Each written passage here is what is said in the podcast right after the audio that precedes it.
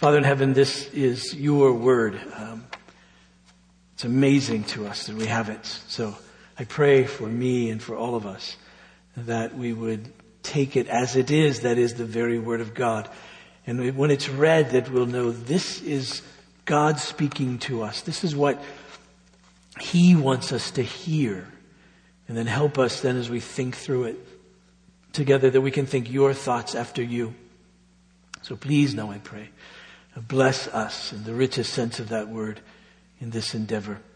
In Jesus' name, amen. Turn to Titus in chapter 1. I want to read, I'm sorry, Titus chapter 3. I want to begin reading with verse 1 through verse 8. Familiar to us, I trust. Titus chapter 3, please. Uh, remind them to be submissive to rulers and authorities, to be obedient, to be ready for every good work, uh, to speak evil of no one, to avoid quarreling, to be gentle and to show perfect courtesy toward all people. For we ourselves were once foolish, disobedient, led astray, slaves to various passions and pleasures, passing our days in malice and envy, hated by others and hating one another. But when the goodness and loving kindness of God our Savior appeared, He saved us not because of works done by us in righteousness, but according to his own mercy, by the washing of regeneration and renewal of the Holy Spirit, be poured out on us richly through Jesus Christ our Savior, so that being justified by his grace, we might become heirs according to the hope of eternal life. The saying is trustworthy, and I want you to insist on these things so that those who have believed in God may be careful to devote themselves to good works. The word of the Lord. Thanks be to God. This passage that I've read, especially beginning with verse 4 that says, But when the goodness and loving kindness of God our Savior appeared in through verse 7, is likely to have been or to at least have become an early Christian creed. Just a, a cogent a summary, if you will, of what it is that we believe and, would have been rehearsed and repeated by believers as they gathered together. There's a number of these throughout the scripture. We use them from time to time in our own uh, liturgy, our worship. Uh, John 1, in the beginning was the Word and the Word was with God and the Word was God. Uh, he was with God in the beginning. We, that whole passage uh, we, we, we read through as a profession really of faith or Colossians chapter 1 that speaks of Jesus as being the image of the invisible God, the firstborn of all creation. You just read that and you go, yes, that's just in capsulized form uh, what it is that we uh, believe. And then, of course, in Philippians chapter 2, we often use uh, Christ Jesus, who was in the form of God, did not regard equality with God a thing to be grasped, but emptied himself, taking the form. We say that. So you get the sense that those are, those are big ones. 1 Corinthians 15, where Paul lays out the gospel. Uh, I give to you that which I've received, that Jesus uh, died for our sins according to the scripture, was raised on the third day. That passage, that's another one like that. This is a passage like that. Uh, this, it's one sentence beginning in verse four, and, and we just hear it and we go, yes, that's, but when the goodness and loving kindness of God our Savior appeared, He saved us, not because of works done by us in righteousness, but according to His own mercy, by the washing of regeneration and the renewal of the Holy Spirit, and be poured out on us richly through Jesus Christ our Savior, so that being justified by His grace, we might become heirs according to the hope of eternal life. Whew, we go, yes. You know, that's, that's, that's, that's it what we believe to be true.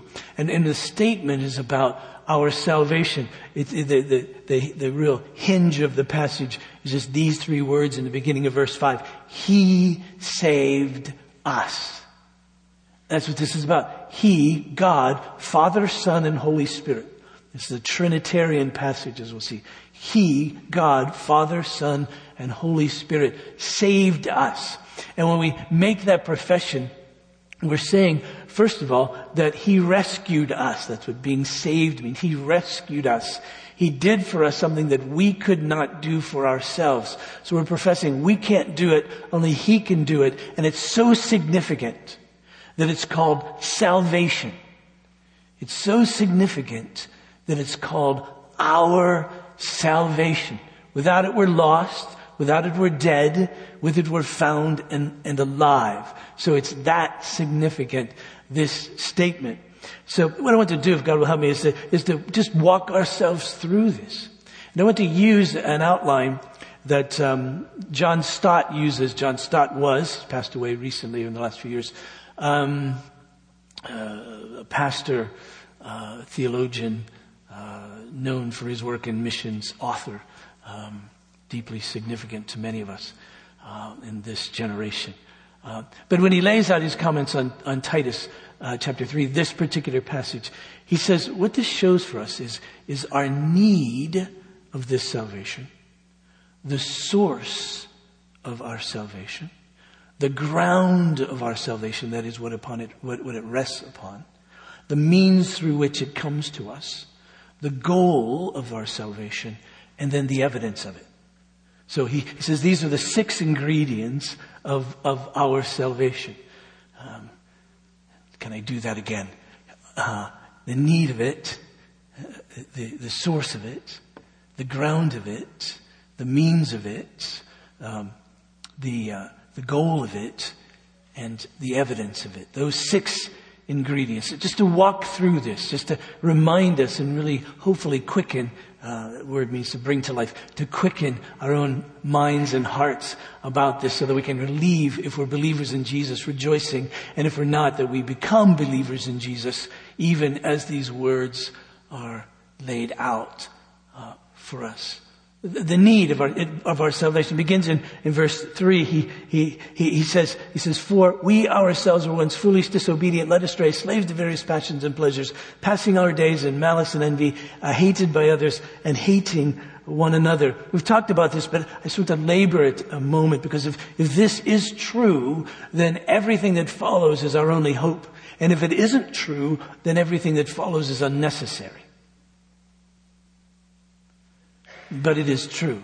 And, and notice that Paul speaks of we. He, he said some rather startling remarks about you, about the Cretans. Remember in chapter 1 and verse 12, he said, one of the Cretans, a poet of their own said, Cretans are always liars, evil beasts, lazy gluttons.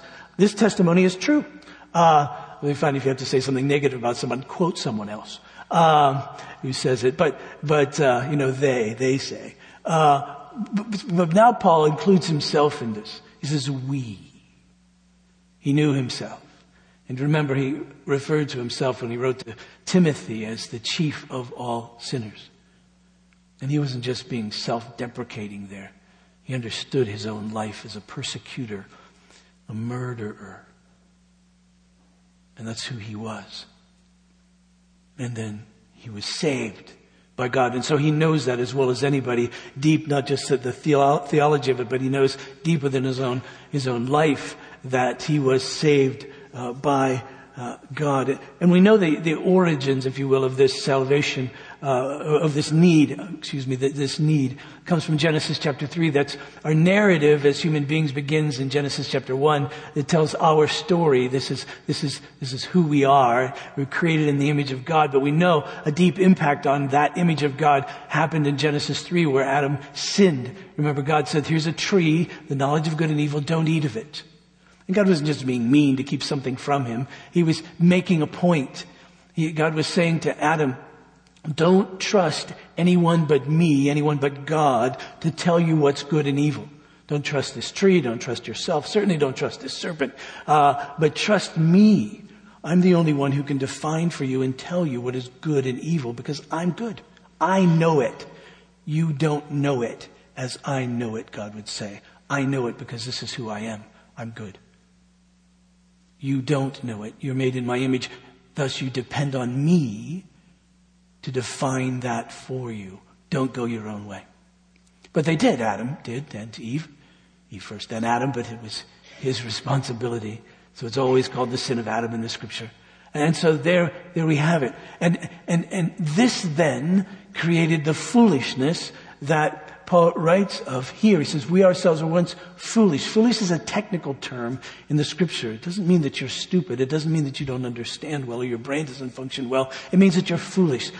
The fool says in his heart, the scripture says, there is no God. That's foolishness. To act as if, to live as if there is no God. To think that you, that we can create a good moral place to live. That's what, when Adam and Eve sinned, that's in a sense what they were saying. No, we can create here in Eden a place that's good for humans. God says, no, you can't.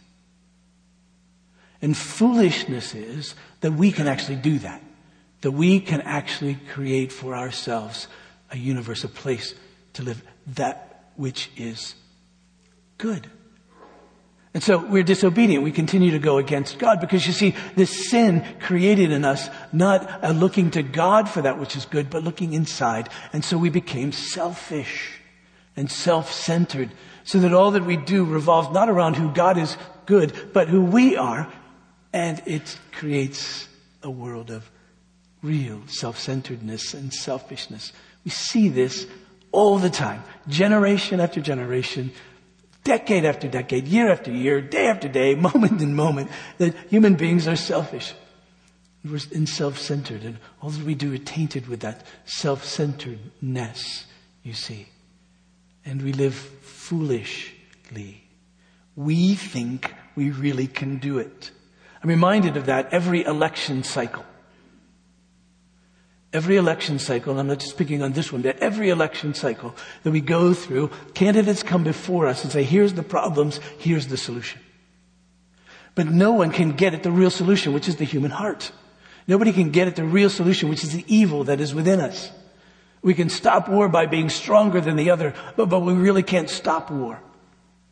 We can, we can stop injustice in some measure by, by putting uh, penalties on those who are unjust, but we can't stop it because it's in here, you see. And we're, he says then, uh, we're um, led astray, that is, we're deceived, and we're slaves to various passions and pleasures. Uh, after Adam and Eve sinned, the, the commentary that we receive from God about human beings is in Genesis chapter 6 verse 5 that the thoughts and inclinations of their hearts were evil continuously. Unless you deal with that, you can't really deal with what's the matter. Jeremiah put it starkly when he said, the heart is deceitful above all things. Who can know it? Who can trust it? You can't even trust your own inclinations, Jeremiah was saying, because, because they're evil. And, and, and here it says that we're deceived by our own hearts. Our own heart says that is good when it's not good. And, and, he says, so we're deceived, we're enslaved to our passions and pleasures. We can't get past our own selfishness and our own self-centeredness, centeredness, asking the question ultimately, what's good for me in this? That's what drives us. What's good for me in this? And, and that's what we're enslaved to, those kinds of passions and pleasures. And what that means is that we pass our days in malice and envy. Now, it doesn't come out that way all the time, but, but we know the, the maliciousness of our own hearts. We know that we do wish others evil. And we do know we envy and we want to have what the other has. And we're not happy when they have it and we, we don't. This was brought home to me a number of years ago. 20 now. When a friend, a pastor friend, committed suicide. And as we were processing that with some other pastor friends, one of my acquaintances at the time said something that stopped the conversation. Because you see, this pastor friend who had committed suicide was successful, charismatic, handsome. Uh, he had everything you could imagine. And uh, my other friend, who was similarly gifted, said, even as I grieved Tim's death, part of me said in my own heart, I knew I was better than him. And we all just went, that's in us, isn't it? We, we get that. We know that's true. That's how we are because of the sin that's within us malice and envy, hated by others and hating one another causes all kinds of relational issues with us. We get that. That's, that's the point of this. And that's where we're stuck, you see. That's where we're stuck. Uh, we're, we're there. We, we can't get around that, you see. Uh, and and the, the real tragedy of this depravity isn't only hell. That's tragic, of course, the judgment of God. But the tragedy is we'll never know what it means to be truly human, made in the image of God. This keeps us from knowing that. This keeps us from really loving someone else, really loving someone else. And to know the joy of doing that which is good. Not good from my standards, but good from God's standards. That which God knows to be good. It keeps us from that. We're stuck in that. That's the, the tragedy really of it, of, of this sin that affects us and leads us then ultimately to condemnation by God in hell. And all of that. So, so what's the solution? Well, the, the, the source of, of the salvation of He saving us is God, Father, Son, and Holy Spirit. That's the sense of it. He saved us. You can see it's the work of God, our Savior. Uh, it's the work of the Holy Spirit as well. And so we, we know that we're saved by God. And what moves Him to save us is His kindness, or we have it in this translation that I read, goodness, be translated either kindness or goodness. But when the goodness and loving kindness of God our Savior appeared. See, the, the, the, the real source of this, the origin of this salvation is God because of who He is. He's kind. He's good. He loves. We read that He's merciful, that He's gracious. It comes from God, this salvation, not from us. We lack kindness. We lack love. We lack mercy. We lack grace. But you see, the kindness, the goodness, the love, the mercy, the grace. That's where, that's the source of this salvation. You know that passage that is so dear to us in, in Matthew in chapter 11, where Jesus says, uh, Come to me, all you who, are, who labor and are heavy laden, and I'll give you rest. Take my yoke upon you and learn from me, for I am gentle and lowly in heart, and you will find rest for your souls. For my yoke is easy and my burden is light. That little word easy is in the same word family as the word kindness and goodness. He's saying, My yoke is good, it's kind, it fits. When you put this yoke on you, tied to me, then you know all is well. And so when he says, when the kindness, goodness of God our Savior appeared. It's, it's this. He says, this fits you. This is exactly what you need. This, my kindness, my goodness, my love to you, you see. And this is the origin of our salvation. For God so loved the world that he gave his one and only Son. We know that. And then in this passage again, another one of those passages that we use as a profession of faith in Ephesians in chapter 2 verse 1, it starts out uh, like this passage in, in, in, in, Titus 3. It says, And you were dead in trespasses and sins in which you once walked, uh, following the course of this world, following the prince of the power of the air, the spirit that is now in work in the sons of disobedience, among whom we all once lived in the passions of our flesh, carrying out the desires of the body and the mind, and were by nature children of wrath like the rest of mankind. Right? You're foolish and disobedient. Then verse 4 of Ephesians 2, but God. See, that was our hopelessness and helplessness. And now comes what we need. But God being rich in mercy, because of the great love with which he loved us, even when we were dead in our trespasses, made us alive together with Christ. By grace you've been saved and raised us up with him and seated us with him in the heavenly places in Christ Jesus so that in the coming ages, he might show the immeasurable riches of his grace in kindness toward us in Christ Jesus. You see, it's the kindness, the goodness, the love, the mercy, the grace. That's the source of which this salvation comes. We get that. We understand that. But the ground of it, where it rests, is Jesus and what he has done. Notice but when the goodness and loving kindness of God our Savior appeared, He saved us not because of the works done by us in righteousness, but according to His own mercy. You see, he starts out in a negative way. He says, here's what it's not based upon. It doesn't rest upon our, of our merit, if you will, or our righteousness, our righteous deeds. It, it doesn't result, it doesn't come from that. It comes from something else. You can't save yourself. The deeds that we do are tainted with selfishness and self-centeredness. The deeds that we do are not good compared to God's goodness, what He really defines as good. That which reflects Him rather than reflects us. That which says what, what does God approve of? What does God say is good as opposed to what we say is good and what is really good we think for us. He saved us not because of works done by us in righteousness, but according to His own mercy.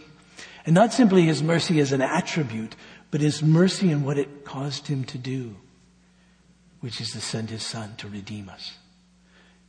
When the goodness and loving kindness of God our Savior appeared, when Christ came. And what did he do when he appeared? Notice in uh, chapter 2, verse 11 of Titus, for the grace of God has appeared. See, his grace appeared in Jesus bringing salvation for all people. Verse uh, 14, uh, who, reference to Jesus, gave himself for us to redeem us from all lawlessness and to purify himself for himself a people of, for his own possession who are zealous for good, good works. When he appeared, he redeemed, he bought us. We've talked a lot about this in the weeks prior. He bought us. He freed us from this enslavement this enslavement that, that, that meant we would never know what it would really mean to be really human, to be really those in the image of God, to be those who really loved. He freed us from that self-centeredness. That's what he did on the cross. He redeemed us from the penalty of the law. He redeemed us from this enslavement to sin.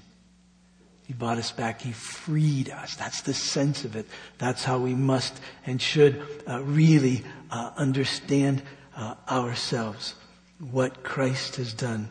This is love, the scripture says, not that we loved God, but that He loved us and gave our Lord Jesus as a propitiation for our sins.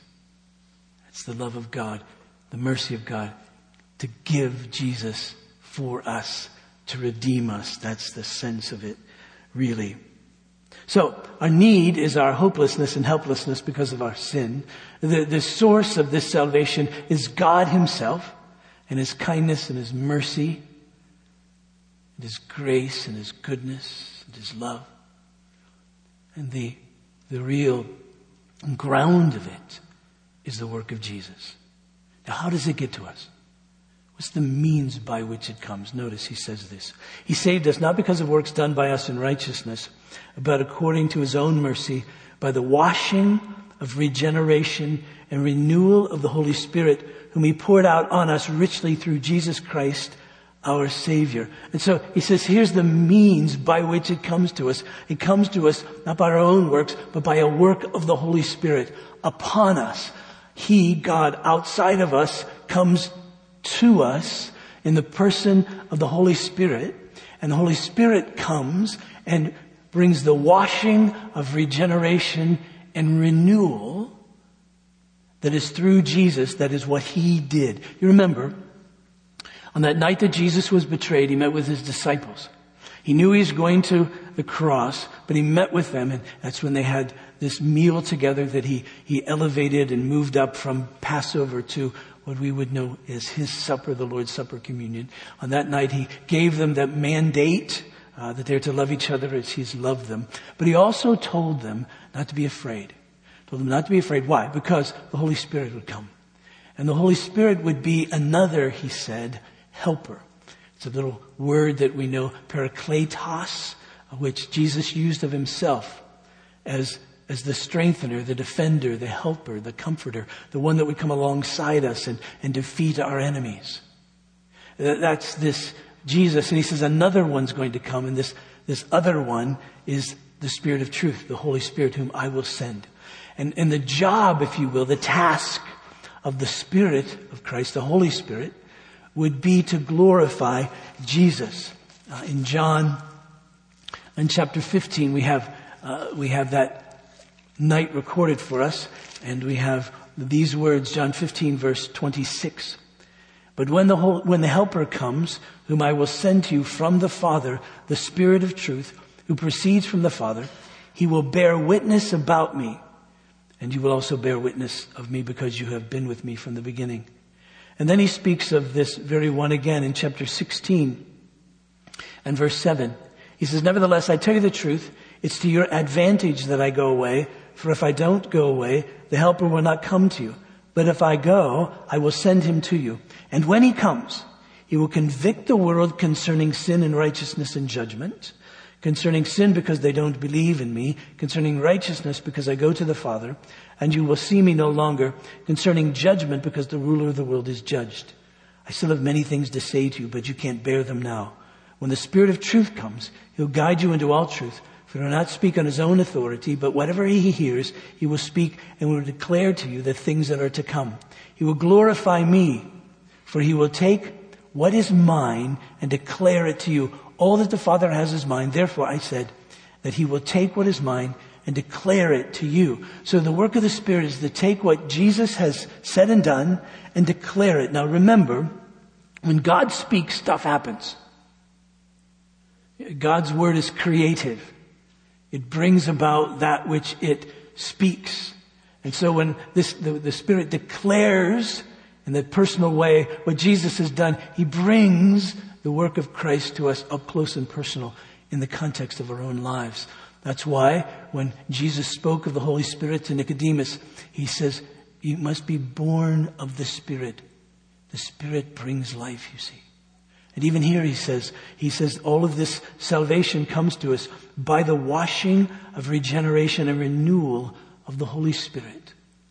See, when the Spirit, Holy Spirit comes to us, we are washed, cleansed, really. Baptism signifies that cleansing. The Old Covenant circumcision signified that cleansing, that belonging to God. So when we baptize our little ones, the promise that is made to them is that there is washing that comes, there is cleansing that comes by the work of Christ and the renewal of the Holy Spirit through faith in Him. All of that, you see, that's what we're promising them. What a great promise that our kids are heirs to. When people come on profession of faith, and they haven't been baptized yet, we, we, we do the same. We, we, we baptize and we say this signifies the washing that comes by this renewal of the Holy Spirit and this regeneration. And when we speak of this regeneration, we're clearly talking about something God does to us, not something we do to ourselves. Right? We can't conceive, we can't give life, we can't conceive ourselves in any way. It's inconceivable. Right? We can't conceive ourselves. It's something that's done by someone else on our behalf. And so this, this regeneration is a work of the Holy Spirit, you see. We simply can't do it ourselves. Verse 3 tells us that we're stuck. So what's going to unstick us? What's going to rescue us? What's going to save us?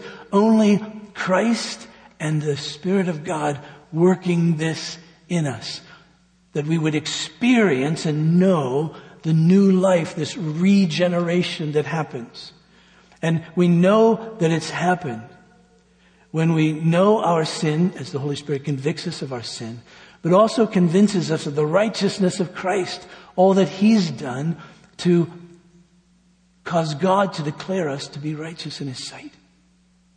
And so you see, that's this work of the Spirit. It's personal. It's real to us. And, and we know it's happened because we know forgiveness of sins. We know that.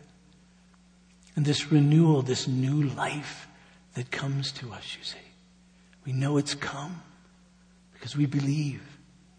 We know it's come because our, the inclinations of our hearts have now changed. We see our selfishness. And it doesn't cause us to pursue our selfishness, but to repent of our selfishness. It's this newness of life that comes through. Do we do it perfectly? No. but it's who we now are. We have this new life. And this happens for all believers. Notice how he puts it. He said, uh, by the washing of regeneration and renewal of the Holy Spirit, whom he poured out on us richly through Jesus Christ, our Savior. And that poured out on us richly through Jesus Christ, our Savior, is what we call Pentecostal language. That's the language of the day of Pentecost in Acts in chapter 2. And then, eh, probably about once every three years or so, I'm asked by various ones to come and talk about something called the baptism of the Holy Spirit or the baptism with the Holy Spirit. Because there is a, a, a, um, some thought that the baptism in or with the Holy Spirit is a second work of grace subsequent to our salvation, our conversion. But this passage says, Paul is saying, no, no, no, no. It, it, you received it. This is, you, you got part of the Pentecostal gift when you were washed and regenerated and renewed by the Holy Spirit. When this life came to you, that was the work of the Spirit. That's what that's about. The Spirit was poured on you just like it was poured out on that day of Pentecost to people. So, so you have the Spirit of God. He's worked within you this great work of renewal and grace, you see. This work of the Holy Spirit. And notice how he puts it then in verse 7. When this has all occurred, this is true. He says, so that being justified by grace, justified means that God accepts us, forgives us, and declares us right with him. That's this sense of being justified. It's a legal notion. He says, here's the law. It condemns you, but Jesus took the penalty for your sin and lived righteously. Therefore, in him, I can declare you by grace, nothing you've done, but what he's done, by grace, I can declare you to be righteous in my sight. Now, what strikes me, and probably some of you as Bible readers, is we're accustomed to reading the expression, we're justified by faith. But he says here, we're justified by his grace. Why does he say it that way? Well, because his emphasis is that this is something that is a gift to you. And even your faith, you see, is from his grace when Paul writes to the church in Ephesus. He, he, he says it like that, verse 8 of chapter 2 of the passage I read moments ago. He said, By grace you have been saved through faith, and this is not of your own doing. Not just the not just the work of Christ, but, but your faith. It's not of your own doing. It's the gift of God, not a result of works, so that no one may boast. It's all by His grace, you see. So you can say you're justified by grace, or you could say you're justified by faith. Why? Because your faith comes from His wonderful gift of grace. It's all of Him, you see, the very grace of God. And it isn't that God is fanning some sort of flame that was sort of in us but almost out. We had, we had a little bit of life in there and He kind of just fanned it really well. No, no, no, you're dead. No life at all. That's why Paul could write to the church in Corinth, we're new creations. It's the creative act of God to give us this new life, you see. And that's our only hope. We can't do it ourselves. That, you see, is our only hope. It's not unlike at all what happened to Lazarus when he was dead in the tomb for four days and the people around him says, you're going to open the tomb? He's, he stinks. He's been dead, really dead, dead. Right? Stinky dead.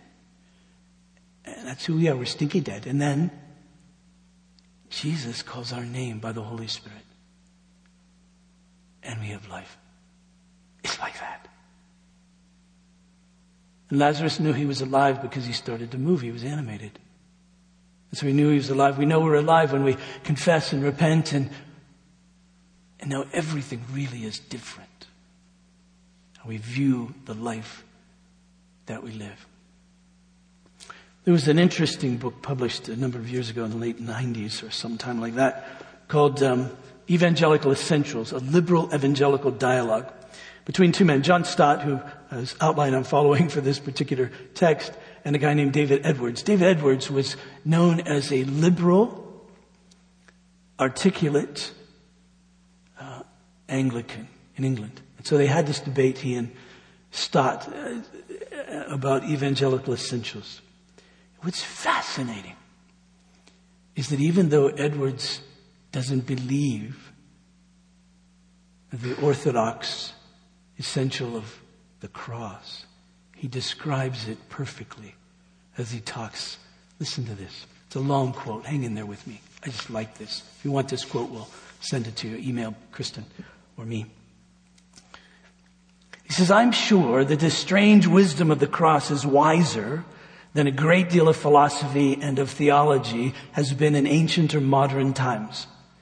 The cross is so central in Christian experience and understanding because it's only on Calvary that we see fully how terrible is the power of evil in the heart of man and how great is the holy love of God who forgives, defeats, and removes that evil.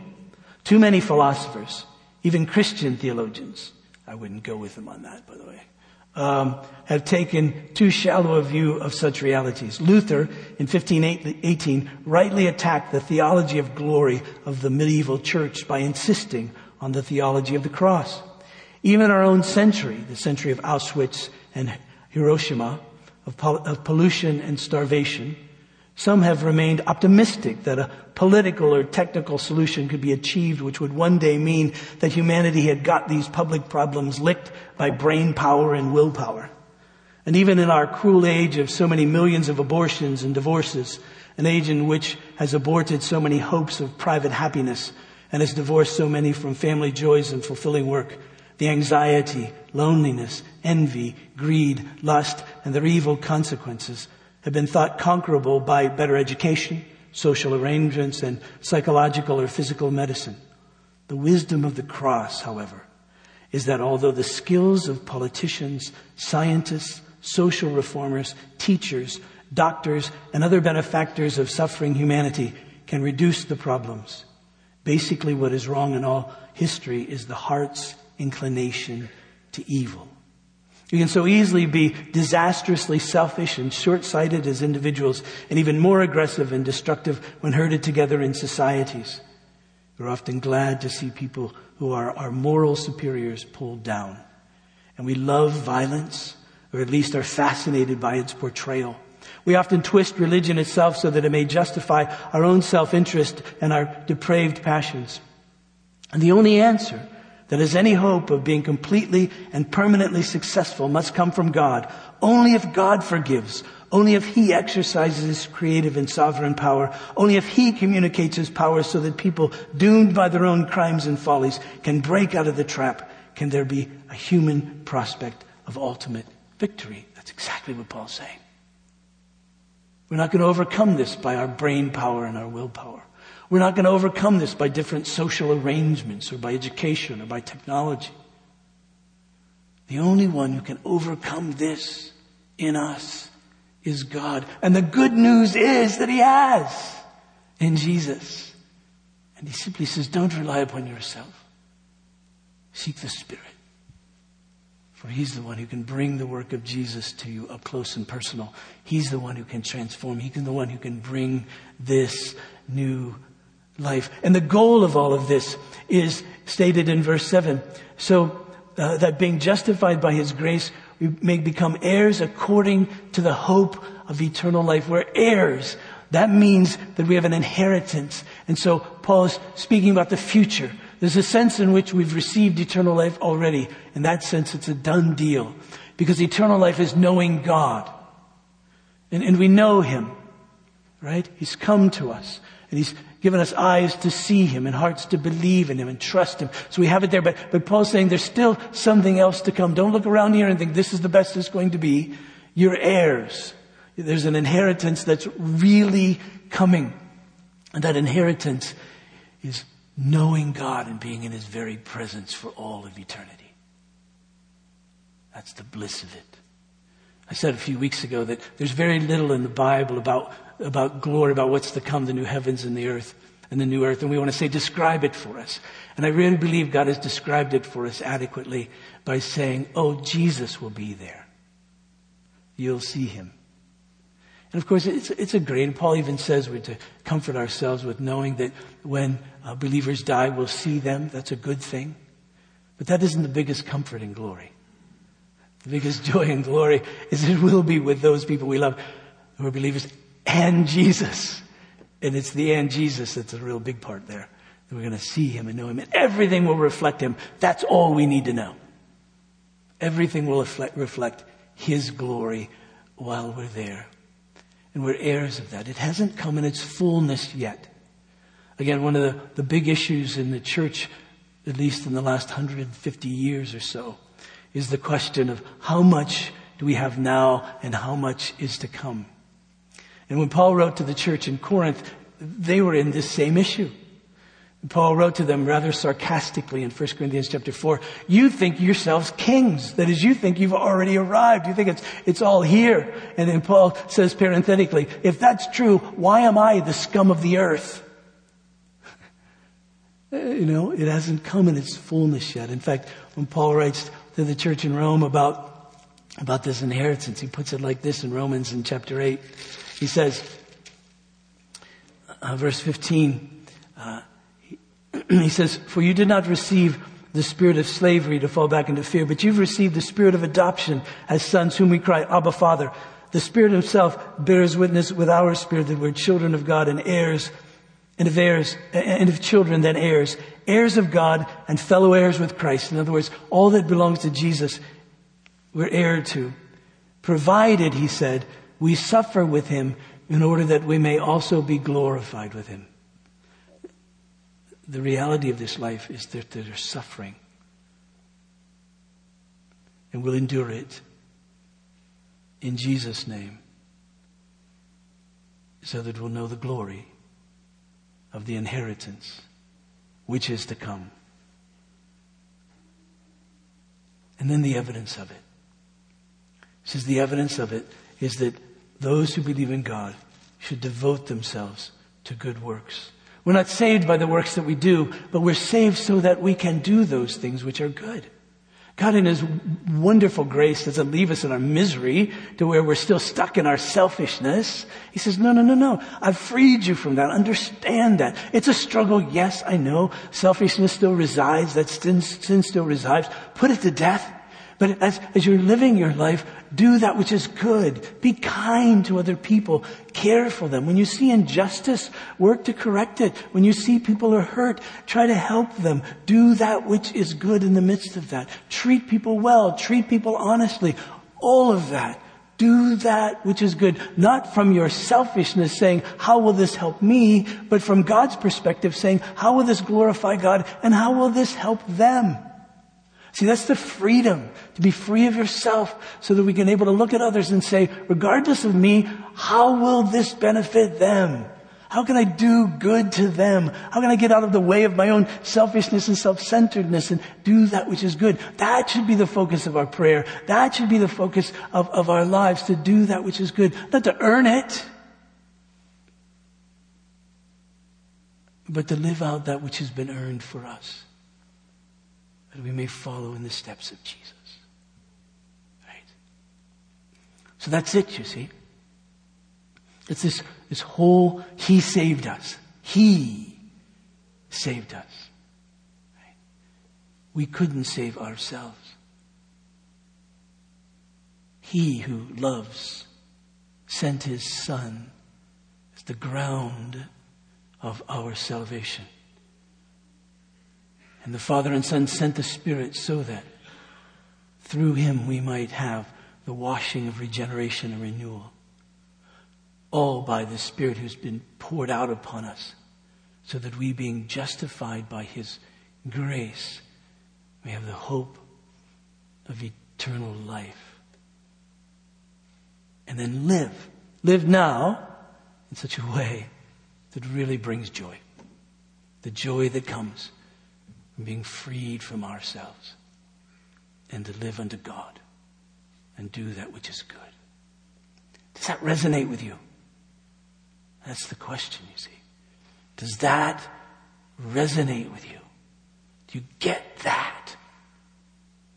If you get that, it means, no doubt, that the Spirit has been at work in you. If you don't get that, Seek that. Use this moment and this day and the days to come to seek that. That God would enable you to see your sin and your helplessness and your hopelessness and to see the sufficiency of Christ so that you will know this washing, this renewal, and have this hope that you may live. Let's pray. Father, I pray for all of us that we would really know this. Um, it wouldn't just be theoretical, it would be the reality of our lives. We would have experienced this washing and renewal, this new life that comes by the Holy Spirit. Father, I know for me, at least, I, I look and I, I think sometimes I've wasted that which you've done because I haven't lived in a way that's consistent with it always. But yet then I realize you call me to confess and you call me to repent, you call me to pray, and you call me to, to, to spend time in your word to be, to be nurtured and, and, and, and, and fed uh, so that I can increasingly go and do that which is pleasing to you. So I pray that you would help us in that. I pray for those who have particular needs on this day that weaken us to the point of, of perhaps more vulnerability, that at that point you would strengthen them. Uh, Lord Jesus, the prophet Isaiah said of you that a bruised reed you would not break and a burning flax you would not snuff out. And so, Father, I pray that at our various points of weakness and vulnerability, that your Spirit, Jesus, would come and, and, and, and, and touch us in those most bruised places and would blow upon us in such a way where the flame is about out, that the bruised would be strengthened and healed and the flame would burst forth. Only you can do that. So I pray that you would for those who are sick, for those who are in financial difficulty, for those who are in relational problems, for those who are scared in the course of our political environment, for those who are trying to walk with you and yet find temptation to be so strong. And in every situation we find ourselves, God, I pray that you by your Spirit would work in us. Assure us that we really are children of God, that we may really call to you, Father, Abba, and know that you hear us, and know that you care, and know that you help. And this I pray. In Jesus' name, amen.